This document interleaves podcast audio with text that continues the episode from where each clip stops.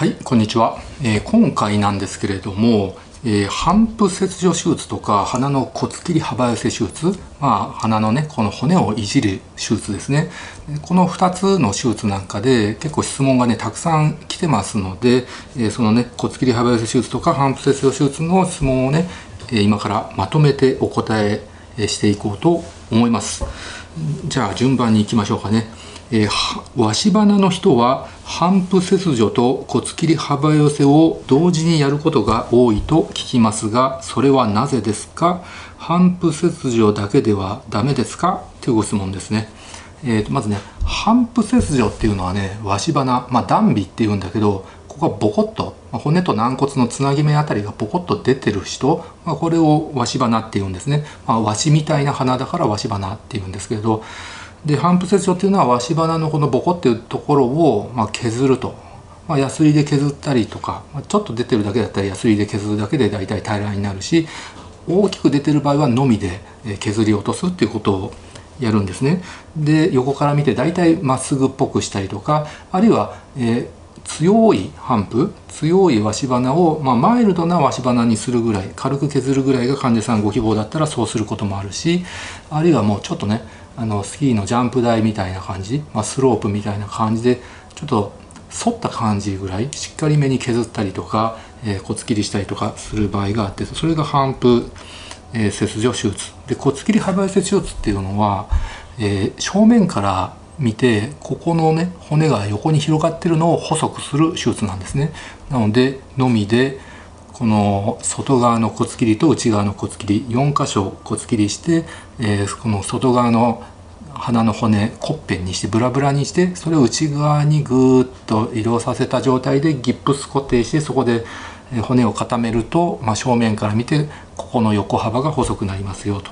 まあ、それが骨切り幅寄せ手術なんですけど、まあ、それをね同時にやることがあるんですね。それはね大抵もうわし鼻を直したい反復切除をしたいっていう人がやるんですけど、まあ、反復切除だけをするとですねここの骨が大きく発達してる人なんかはここの鼻筋がなくなる、まあえーと、反復切除というのは鼻を低くする手術なのででこの鼻筋の細いところがなくなると正面から見て鼻がね横に広がってる感が強調されちゃうことがあるんですよ。反復があった時は細い鼻筋がスーッとあったのにそれが削られてなくなっちゃうとここが横に広がった感が出るのでまあ、その場合反復切除だけじゃなくて骨切り幅寄せも一緒にやって、まあ、細くしましょうとそうすると横から見て、えー、し鼻が改善するし正面から見ても、えー、ここが広くなった感は出なくて細くなりますよと、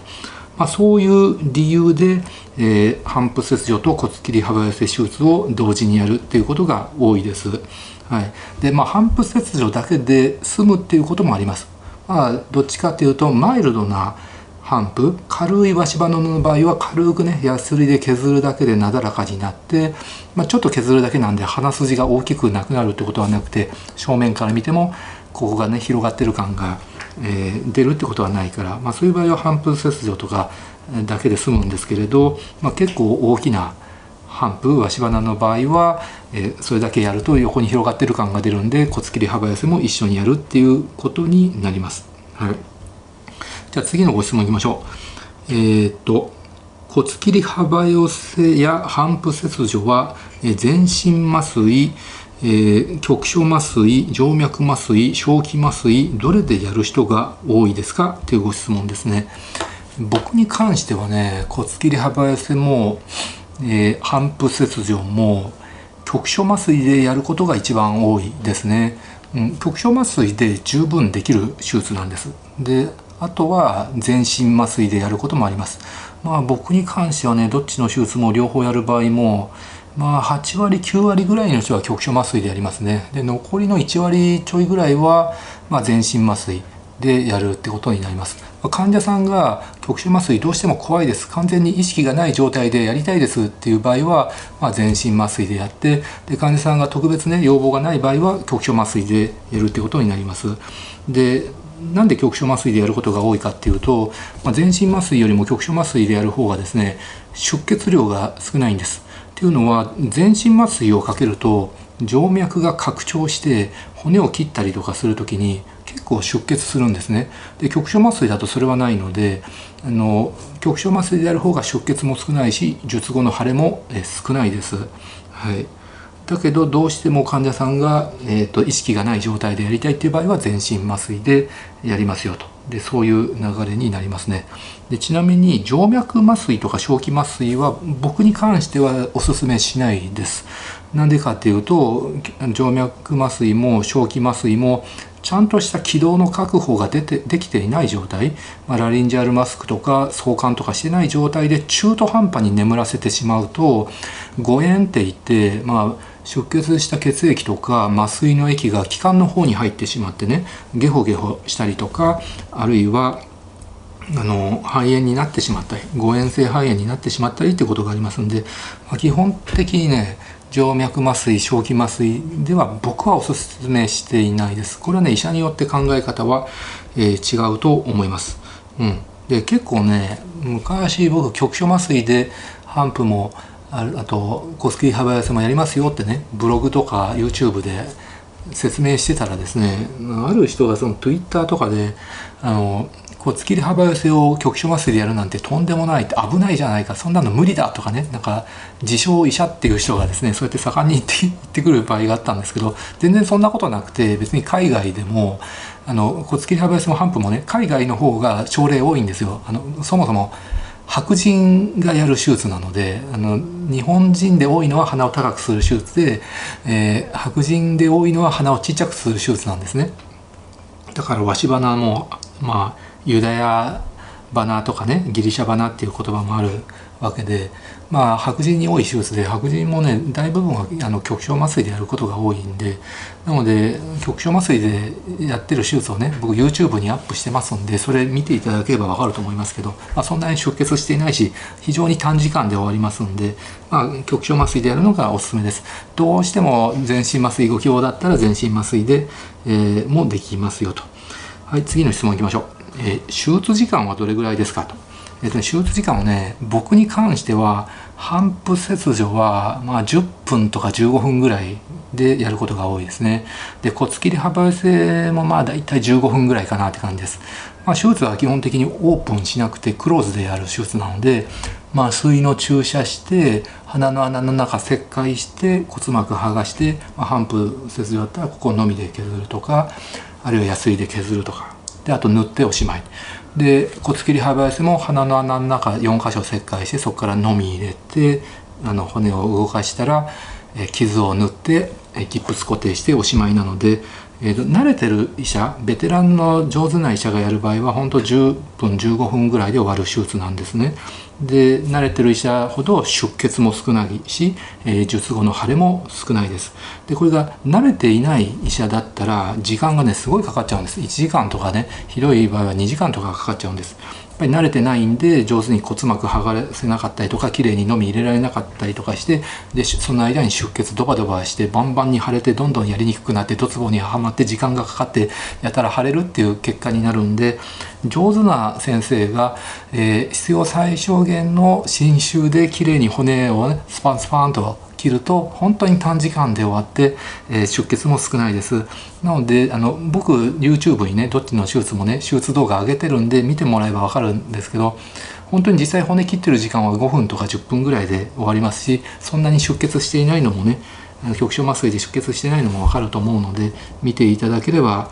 いいと思います。なので僕もね今だからこそ10分15分でできるんだけど本当に初めてやった時なんかは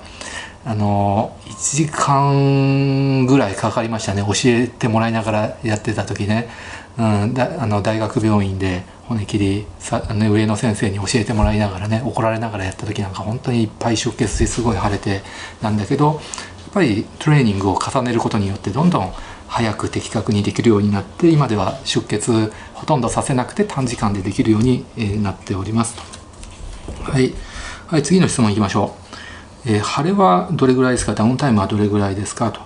えっ、ー、とね、骨切り幅寄せの場合はね、やっぱり2週間は結構腫れます。目の周りが腫れることが多いです。で、ギプス固定も2週間する必要があるので、まあ、マスクも外して素顔で人に会ってバレなくなるのは、まあ、ギプスが外れた2週間後ぐらいですね。で、骨を切るとですね目の周りが結構腫れるんですよで鼻はギプス固定してるからそんなに腫れないんだけれど目の周りって皮膚がすごい薄いところだから鼻の腫れとか出血が目の方まで行って、まあ、石灰の二重した後みたいな目が、うん、腫れるってことがあります。これも個人差があるんですけど腫れやすい人は2週間ぐらい強く腫れますんで骨切り幅痩せはね、まあ、マスク外して人に会えるのはま2週間後ぐらい。反復切除はもうちょっと早いですね。まあ反復切除の場合僕テーピング固定を3日間ぐらいするぐらいかな。これも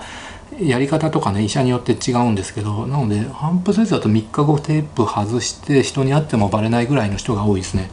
まあでも1週間ぐらいはそれなりに目の周りとか強く腫れる場合もあるしで腫れやすい人なんかは2週間ぐらい目の周りも腫れるってことがありますよと。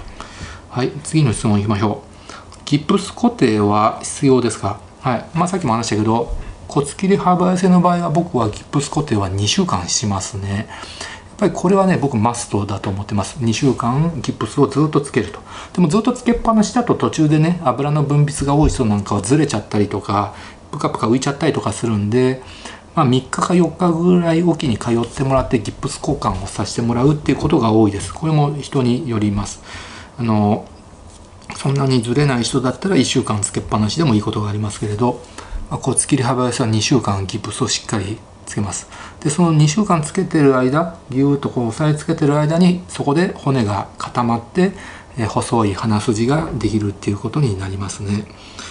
でえっ、ー、とね反復切除は僕に関してはテープ固定を3日間ぐらいしてちょっと圧迫するぐらいで3日後に剥がしてもらうっていう形ですね。はい。反復切除はただ削るだけで骨をブラブラにして移動させて固定させて骨化させるっていうことはする必要はないのでちょっと圧迫するだけで OK で骨切り幅寄せは骨をブラブラにするんでそれを動かしてそこで動かないように固定してそこで固める必要があるんで2週間ギップス固定をするっていう形です。でじゃあ骨切り幅寄せして2週間経ったらギプス外してもいいんだけど骨がブラブラになってそれを固定してね2週間で固まってるんだけどそれってまだねカチカチに完璧に固まってるわけじゃなくて本当にカチカチに固まるまでねだいたい3ヶ月から6ヶ月ぐらいかかるんです。それまでのあの骨の固まり方っていうのは繊維性の結合って言って本当に骨化してカチカチになってるわけじゃないんで例えば2週間後骨固まってるように見えても思いっきりギューってね動かせばくしゃっていっちゃうんですよ。もしくしゃっといっちゃったらまたそこから2週間ギプス固定しないといけないわけなのでまあ幅寄せしてね2週間後ギプス外してもまああとそれから1ヶ月くらいはなるべく強くグイグイやらないようにしていただいてますね。軽くこう洗っていただいたりとかマッサージ軽くぐらいだったらいいんですけどグイグイやるとねくしゃっといっちゃってまたギプスしないといけなくなりますんでね。まあ、顔を洗うぐらいだったら大丈夫です。はい、次行きましょう。鷲鼻ってそもそも治す必要はあるんですか？っていうご質問なんですけど、まあ、じゃあ本人がその鷲鼻気に入ってれば治す必要ないですけど本人が治したいって思ってるんだったら治す必要があるわけでまあ例えばですね女性でも本当に軽い鷲鼻で美人な人っているんですよ。まあ、例えば佐々木希さんって軽い鷲鼻なんだけどすごい美人じゃないですか。だけど佐々木希さんって鷲鼻だから美人っていうわけじゃなくて元の顔がめちゃくちゃ美人でたまたま鷲鼻っていうだけなので鷲鼻にすれば佐々木希さんみたいな美人になれるってわけじゃないんでそれは誤解しないでほしいんですけれど。まあ、あんまり激しい鷲鼻だとそれが意地悪そうに見えたりとかするしそもそも鷲鼻っていうのはここの骨が発達しててで大体横にも発達して鼻がね大きくなってるわけなので女性でね鼻が大きいと、まあ、鼻が目立っちゃうわけですよ。まあ、あんまり主張しない目立たない鼻の方がなんかおしとやかな美人っていう印象があってで逆に鼻が女性で大きいとねでなおかつ鷲鼻だと、まあ、魔女鼻っていう言葉もある通りちょっと意地悪そうに見えたりとかするので、まあ、女性の場合で鷲鼻の大きな人なんかは整えてちょっとちっちゃくして骨切り幅寄せもした方が、えー、より美人になるっていうことはあります。だけど本人が全然気にしてなければ必要ないしあと男性の方でまあ鷲鼻でもね本人気にしてないということはありますけど、まあ、男性の方でも最近はその中性的な顔になりたいとか女性的な顔になりたいっていう人なんかも多いのでそういう場合は、えー、鷲鼻の手術。うん、反復切除もしてなおかつ一緒に骨切り幅寄せ手術をするっていうことも多いですね。はい次行きましょう。えっ、ー、とリスク合併症副作用はどんなのがありますか？はいえーとね、いろいろありますけどまずはねあの出血ですね、まあ、最初にも話したけど、まあ綺麗に骨切りしてあげるとそんなに出血しないし腫れも少ないんです。で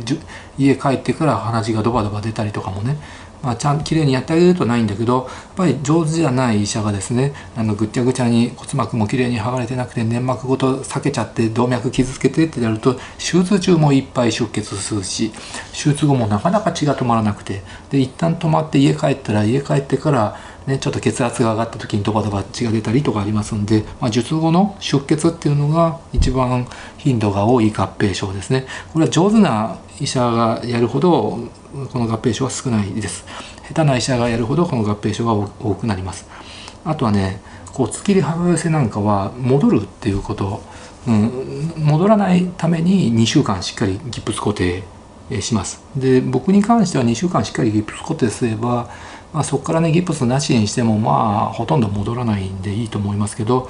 まあ、例えば2週間必要なのを1週間だけにしたりとかすると骨の固まり方が緩やかでそうするとね人間の体ってね元に戻そうという力が働くんですよ。だから元に戻そうと力が働いてる間にしっかりギプス固定して骨をカチカチに固めてしまえば、えー、元に戻そうとする力が働いても戻らないんですけれどだ2週間しっかりギプスしてもらえば大丈夫なんですけどギプスのやり方がまずかったりとかあるいはあの2週間ちゃんとギプスしなかった場合なんかは戻るっていうことがあります。で僕は進めないんだけど結構隊員の先生で2週間ギプスしてその後寝てる間とか家にいる間だけはギプスしてくださいそれ以外仕事行く時はギプスなしでいいですっていう先生いると思うんですけど僕ねそれあんま意味ないと思うんですよねやっぱりさっき話した通り元に戻ろうとする力がある間はずっとギプスする必要があるんでそれは大体2週間でいいと思うんですよね。だから2週間以上経って仮にそのずっとね一日中ギプスつけっぱなしにするんだったら2週間以上経ってもねギプスする意味はなくはないと思うんですけどなんかその昼間は外していいけど夜だけはしてってなんか意味がないと思うんですよねだってその昼間の間に戻ろうとしてで戻ったところである程度固まった場合は夜になってギューってまたくちゃくちゃってややんないと内側に動かないわけなのでまああのあんまりそういう意味ないですよね。はい、なのでまあ2週間しっかりギプスすればそれ以降はギプスは必要ないと僕は考えております。はい次行きましょう。えー、っとあごめんなさいあとリスク合併症ねあとはね例えばねもともと鼻がちょっと曲がってる人っているんですよ。で曲がってる人に骨切り幅寄せすると曲がってるのがちょっと強調されるっていうことありますよね。っていうのは鼻の横幅が広い方が鼻の左右非対称とか曲がりって目立たないんですよ。でもその広い、えー、鼻がね細い鼻になったら曲がってるのがね強調されたりするんですよね。鼻筋のところに光が当たったりとかして。なのでもともと鼻が曲がってる人はね骨切り幅寄せするとちょっと曲がってるのが強調されるってことあります。だけど逆に反復切除をすると鼻が曲がってるのが目立たなくなるっていうのがありますよね。っていうのはもともと鷲鼻で鼻が曲がってる人なんかはやっぱり鼻が高くて鼻筋が通ってるから余計非対称が目立つんだけれどそこのところを削ってあげると鼻が低くなった分鼻が曲がってるのが目立たなくなるってことはありますわね。はいじゃあ次行きましょう。えっ、ー、と、どういう人が骨切り幅寄せ手術をしますか？どういう人がそれは正面から見てここのね鼻の骨の横幅が広い人。ここが大きい人は骨切り幅寄せして、えここを細くすると。そうすると正面から見た時にここが細くなりますよで骨切り幅寄せしてもね正面から見て細くなるんだけど横から見た時の高さはえ高さ高くもならないし低くもならないです、はい、真ん中の鼻の鼻筋のところは残して外側の骨片だけを動かすわけなのでね。はいっていう感じですね。あとは最初にも話した通り鷲鼻の人が反復切除をしてそうすると正面から見てここが広がった感が出るのでその場合は骨切り幅寄せ手術も一緒にやりますよと。ということです。はい次行きましょう。えー、鷲鼻が男性らしい顔立ちに見えると言われていることを考えると鷲鼻の治療を受けるのは女性の方が多いと想像します。高津クリニック様での実際の患者様の男女比はどれくらいでしょうか？うんまあ男女比はねやっぱり2対8ぐらいかな。男性が2で女性が8ぐらいですね。まあ確かに鷲鼻の人ってここの骨がボコッと出てて骨自体が発達してるからこの横幅も広いってことが多い多いので、まあ、全体的に鼻が大きい人が多いんですなので反復切除してでなおかつ骨切り幅寄せもしてあげるとね大きい鼻がねちっちゃくなって目立たなくなるわけなのでどっちかっていうと女性の方で鼻が大きい男性っぽいのが悩みで、えー、目立たなくしたいからやりたいっていう人が多いです。うんまあ、そもそも美容整形にいらっしゃる患者さんってね大体大体男女比ってね2対8ぐらいなんですよね。だからこの手術に関しても2対8ぐらいででもちろんね男性の方でも手術するんですよ。反復切除や骨切り幅寄せ。やっぱり男性の方でもやっぱり鼻がすごく大きくて目立ってたらちっちゃくしてスマートにしたいっていう方一定数いらっしゃいます。はい、であと男性でもね女性っぽくなりたい中性的になりたいっていう方たくさんいらっしゃいます。ジェンダーレスの方とか。あとまあ男性なんですけど戸籍上の性も男性で自分は男性っていう意識があると思うんですけど性自認も男性だと思うんですけどやっぱりあの100%男ってそういなくてまああの普通に男性で異性愛者なんだけど男の子もちょっと好きっていう人いるじゃないですか。戦国武将とかね。ローマ帝国とかギリシャ古代ギリシャのね。あの戦士とかだってね。あのちょっと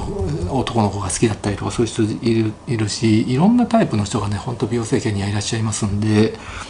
その7割男で3割女とかあと6対4とかねいろんな方がいらっしゃいますんでやっぱり女性の要素が大きい男性の方ほど反復切除とか骨切り幅寄せして鼻をちっちゃく見せたいっていう人が多いんじゃないかなって思い思います。あとはねその男性とか女性とか関係なくそのトランスジェンダーの方えーと、体は男性なんだけれど、えー、心は女性の場合その場合は、えーと、M2F の方ですよね。なので女性っぽい顔になりたいっていうことなのでまあ鼻が大きくて男性っぽい人は骨切り幅寄せとか反復切除するってことはあります。でそれもちろん鼻が大きくてねわし鼻の人とかこの横幅が広い人が適用になるわけで体が男性でも鼻が低い鼻ぺちゃんの人だっていっぱいいますのでそういう人は適用にはならないですよね。うん、でもちろん男性でもね鼻が大きくてわし鼻でも全然気にしてないっていう人もいるのでそういう人は全然手術する必要ないと思います。まあ、基本は本人がやりたいって思った人そういう人が適用になるしあとどうしたらいいか分かんないっていう場合は、まあ、コンピューターシミュレーションとかしてねあのいろんなのを提案しますんでこうした方がバランス良くなりますよってね提案することができますんで、まあ、反復切除も骨切り幅寄せ手術もコンピューターシミュレーションが非常にやりやすいんです。反復切除なんかは横から見た時にねここどれぐらい削るとどうなりますよっていうのを見せるしあと骨切り幅寄せ手術は正面から見た時にここ骨切りするとこれぐらい細くなって鼻筋通りますよっていうのをお見せすることができます。はいま基本的に男性の方が顔面の骨って発達してあのデコボコするので鼻の骨もね発達して鼻大きい人が多くてで女性の方が鼻あんまり骨が発達してなくてちっちゃくて目立たないっていう人が多いので、まあ、一般的に大きい鼻わし鼻っていうのは男性っぽいしあのじゃなくてちょっと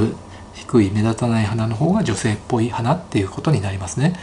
あの頬骨とかエラとかね眉毛のところの骨もねやっぱり出っ張ってる人の方が男性っぽくてえー、なだらかで丸みのある顔の方が女性っぽいって形になりますね。ぱり男性ホルモンとかの影響で骨がねそうやって発達して突出するっていうのがあるわけです。はい次行きましょう。反復切除手術を受けた後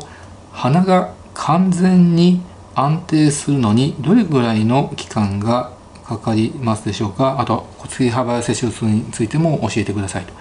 はいえっ、ー、とね、まあ、最初の方にも話したけど反復切除はあくまで削ったりとかのみで落とすだけなので骨がブラブラにならないんですよね。だからあのまあ手術直後から骨は安定していますけれどただ腫れはあります。で腫れが完全に引くのはどっちの手術もやっぱり6ヶ月かかります。ただまあ大きな腫れはまあ2週間ぐらいでだいぶ引きますわね。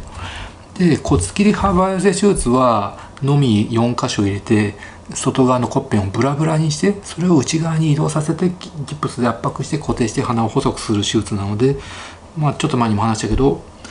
えー、と2週間はギプス固定して2週間後ギプス外すんだけど2週間後だとまだ繊維性の結合でね、えー、細くなって一応固まってるんだけど、えー、柔らかい結合だから思いっきりギューってやるとねくしゃっといっちゃうんで完全にカッチカチになるまで3ヶ月から6ヶ月ぐらいかかりますよと。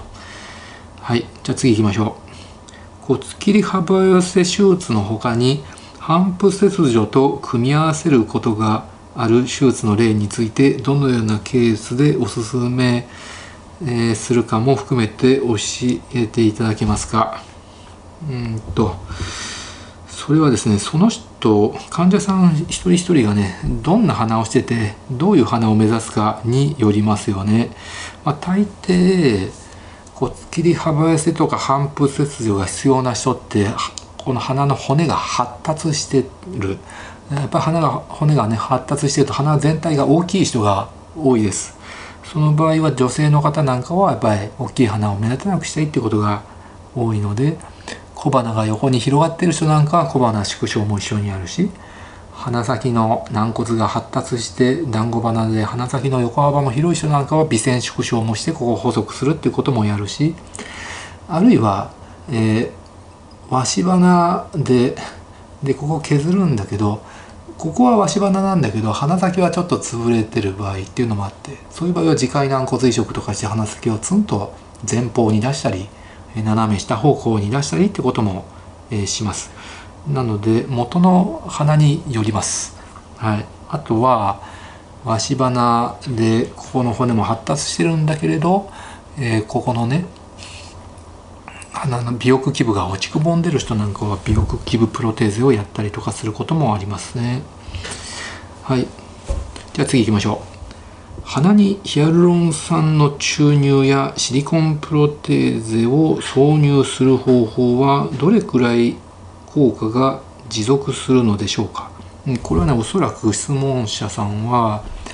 わし鼻なんでしょうね。でわし鼻を治す場合は、まあ、反復切除して削って横から見てまっすぐっぽくするってこともあるんだけれどそうやって鼻を低くしてまっすぐにする方法わし鼻を治す方法なんですね。もう一つ方法があって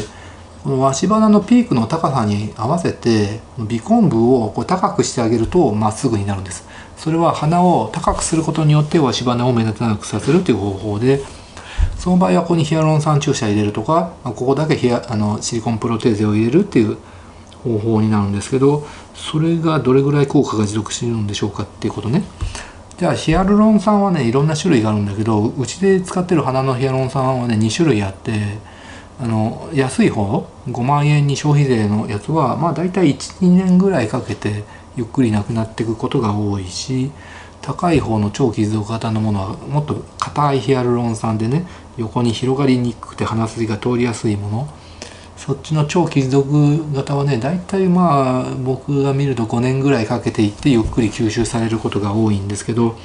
まあ、ヒアルロン酸って一般的に半あの何ヶ月とか何年とかで吸収されるってまあものによって違うんだけどだけどそれってね打つ場所とかあの注入の仕方によって全然違うんですよね。まあ、注入の仕方によってはねとヒアルロン酸の材質によってはね、まあ、結構永久に持つってことが多いです。そういうことがね最近分かってきてます。これはもう僕だけじゃなくて世界中の美容外科医が同じ意見なんですけれどやっぱり塊で注入することによって吸収されるまでの間にそのヒアルロン酸の周りに自分のコラーゲンの皮膜ができるとそれによって吸収されるのが阻害されるので永久に残ったりとかするわけなので、まあ、例えば1箇所に大量にブチューってたくさん入れるとある程度は吸収されるけどある程度は永久に残るってことがあるし、まあ、1回入れてで皮膜ができてその皮膜の中に注入すると、まあ、すでに皮膜があるんで、まあ、2回目以降は注入したヒアルロン酸の大部分が永久に残ったりとかすることがありますんであの一概ね12年で亡くなるとか5年で亡くなるとは言えないんですけどあの、まあ、ざっくり言うとそんな感じですね。でシリコンプロテーゼの場合はですね、まあ、よっぽど無茶して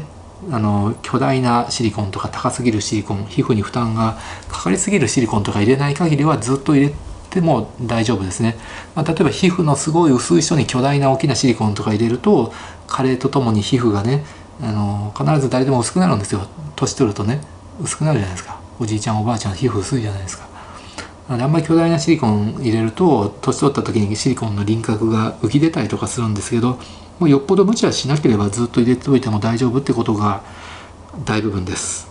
はい。次行きましょう。シリコンプロテーゼはいくつかの種類があるようですが高須クリニック様のわし花治療に使用している種類とその理由をお聞かせください。まあ、基本的にシリコンプロテーゼいろんな種類のものを取り揃えてるんですけれどまあ例えば、まあ、いろんな種類いろんな高さいろんな形のものがあって、まあ、ざっくり言うとこれだけでまあ15種類ぐらいあるんですよね。高さと形。でその人に合ったものを選んで例えばここを 4mm ぐらい高くしたいんだったらこの 4mm の既製品のプロテーゼでこの横幅もまあこれぐらいがちょうどいいでしょうってそれを選んでで必要に応じて余分なところを削り落としてで使う使いますよと。だから手術前に患者さんの鼻にこうフィットさせてここからここまでこういう感じでやりましょうと。ででその場でプロテーゼを削って作成して、まあ、一つ一つオーダーメイドで入れてますよということでございます。はい、なのでまあ既製品のプロテーゼっていうのがいっぱいあるわけであってその中でその患者さんの鼻に一番フィットするものを選んででさらにそれをその人の鼻の形に合わせてハサミとかメスで削って作成してでそれをオートクレーブにかけて滅菌して手術の時に入れるっていう流れですのであの患者さんにとってね一番いいものを使っておりますよということです。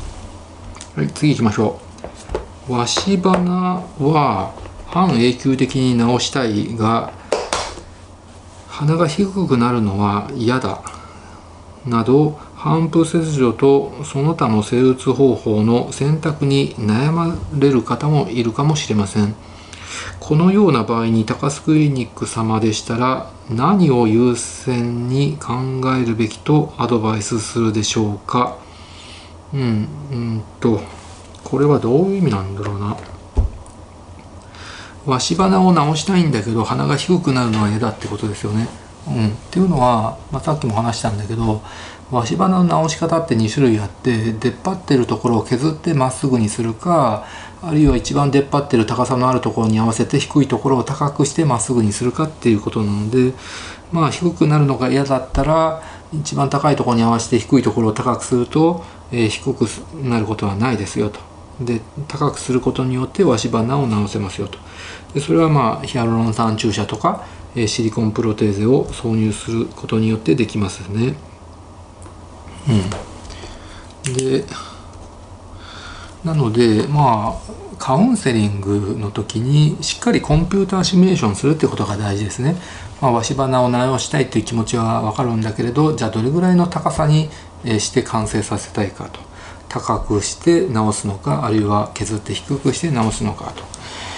ていう感じですね。で削るにしてもですね完全にまっすぐにしなくてもちょっと削ってあの強いわし花をちょっとねマイルドにするだけでも印象変わりますんでそれでいいっていう人はそれでやります。それもコンピューターシミュレーションでやることもあるしあるいはこう高くしてわし花目立たなくすることの場合でもしっかり高くしてます完全にまっすぐにしたいのかあるいはちょっとこう高くしてあの激しいわし花段差を段差をね少なくしてマイルドな足場になるだけでもいいっていう人もいるんでそれもコンピューターシミュレーションでやりますね。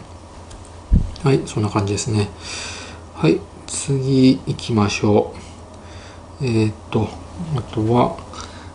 反復切除と鼻のシリコンプロテーゼを同時にやることができますか？はい、えー、これはね本当に医者によって考え方違うんですけど僕は同時にはやらない派ですね。っていうのはそういう要望の方っていうのは、まあ、高くもしたいし細くもしたいっていう人ですよね。どっちかっていうと鼻が低くてここの横幅だけが広い人、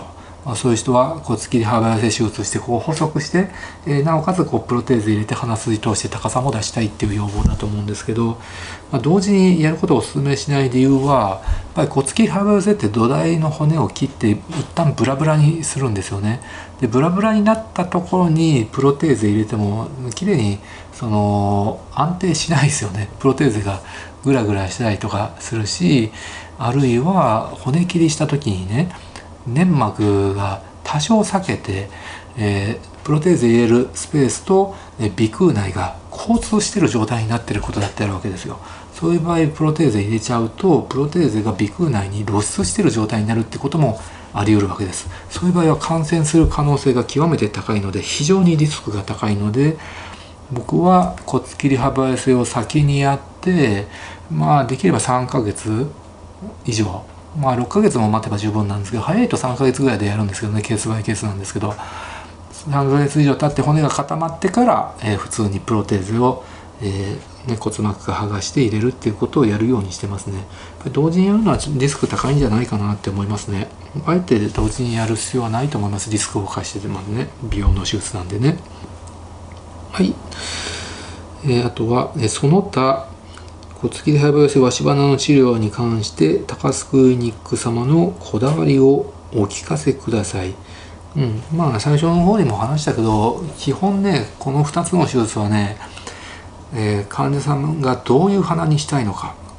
でその患者さんの希望する鼻に向かって手術するっていうのが基本なのでやっぱりコンピューターシミュレーションを僕は必ずやるようにしてますね。コンピューターシミュレーションやらないであのシュッとした鼻にしてください。分かりました。シュッとした鼻にしますとかね。なんかその抽象的な表現を患者さんがあの言ってね。で分かりましたっていうの。これすごい危険なんですよね。やっぱり美容整形で患者さんが要望する場合って患者さんがどういうことを、え、要望してるのかそういう具体的に表現してもらうのが大事なんでやっぱり一番具体的に表現できるのってコンピュータシミュレーションだと思うんですよ。やっぱり映像でね。正面と、え側面自分の顔で、え見るわけなので自分の顔でこれぐらい削るとこれぐらいになりますよって。これぐらい骨切り幅するとこれ細くなりますよって。これでいかがですかって。で患者さんがそれ見てあじゃあこうしたいですっておっしゃってくれた場合そうするとまあ大体手術後も同じぐらいになるんでそうすると納得してくれるんですけど患者さんがねシュッとした感じにしてくださいとかすっきりした感じにしてくださいとか目立たない感じにしてくださいとかねあの極めて抽象的な表現だけ言ってねそれで分かりましたっていう場合は医者的にはこれでシュッとしてますよって言っても患者さんはね全然変わってないとかねシュッとしすぎてかえって不自然だとかねあのもっとシュッとしてほしかったとかねありますんで抽象的な表現だけでねあの手術引き受けるのは非常に危険なんで。特に鼻の手術はね、まあ、コンピューターシミュレーション僕は必須にしてますこの2つの手術に関しては。はいじゃあ以上です。ご視聴ありがとうございました。